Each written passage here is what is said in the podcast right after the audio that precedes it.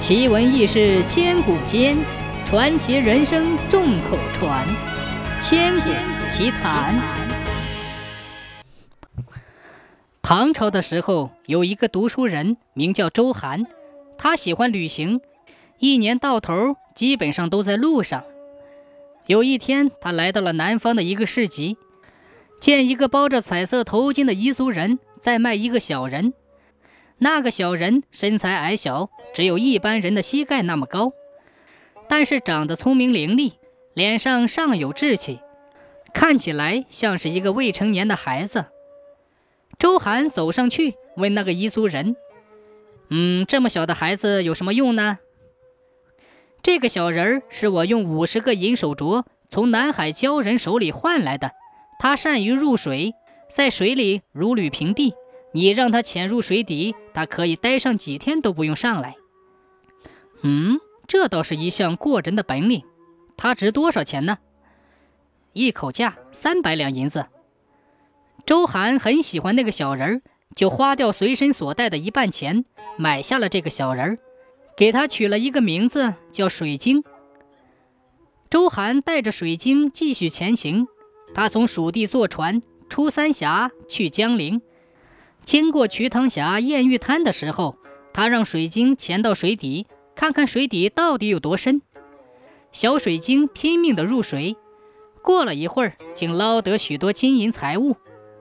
主人，水底下面还有很多沉船，这些金银财物都是从沉船里找到的。周涵高兴极了：“你真是我的宝贝，我要重重赏你。”于是，每次小船停泊在江岸边。他都让水晶沉下去一次，捞一些宝物上来。他每去一个地方，就将水晶捞上来的宝物拿去变卖。这样过了一段时间，周涵就成了巨富。话说，周涵有个朋友叫王泽，在相州做太守。周涵游行到河北，就去拜访他。有朋自远来，王泽自然很高兴。他与周涵一起出游欢宴。天天变着地方游玩。有一天，二人来到了象州北隅的八角井旁。那口八角井用的是天然弯曲的石头，把井壁砌成了很规则的八角形。那八角井很大，井口宽三丈多。象州的这口井，早晨和晚上都会有烟云蒸腾而出，弥漫到一百里以外。黑夜里。常常有火红的光从井里射出来，可照一千多尺。就着那火光看东西，就像白天一样清楚。自古以来，当地人就有一种传说，说一条金龙潜在井水底下。有时候久旱不雨，人们就聚到井边祷告求雨，每回都很灵验。每次祷告过后，方圆十里的地方就会降一场雨。王泽带着周涵绕着八角井走了三圈，说：“这井里理应有至宝，可惜没有办法探究它的虚实。”周涵笑着说：“啊哈哈，对于我来说，这事非常容易。”于是他吩咐水晶：“你到水底去看看，看看井底到底有什么奇异的东西。”那段时间，水晶很长时间没下水了。领到任务之后，很高兴，马上脱下衣服跳下井去。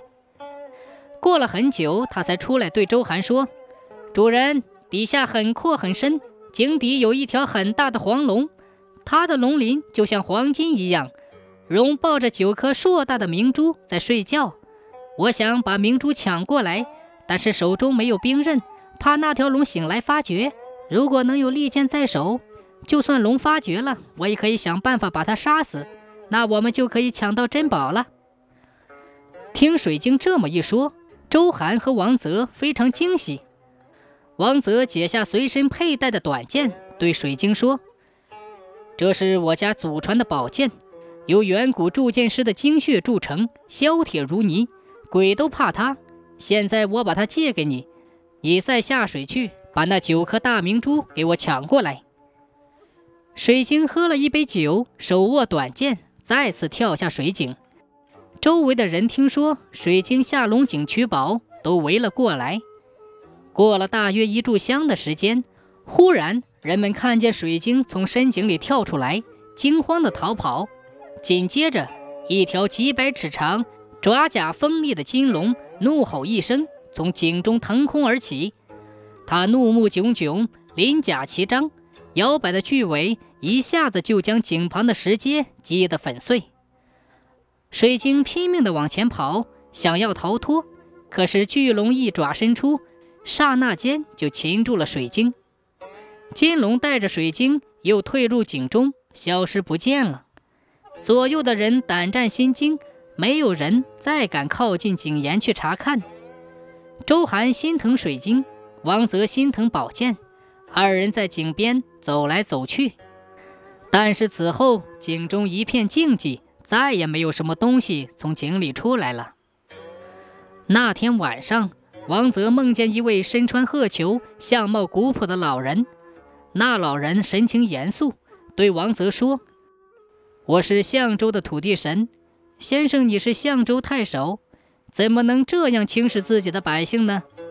这口井里的金龙是水井的守护者，他看守九大明珠，润泽一方生灵。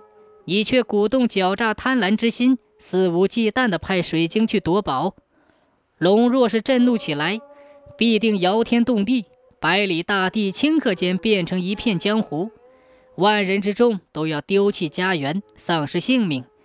那时候，你自己的身家性命又如何保存呢？王泽吓得声音颤抖，问：“那那水晶呢？”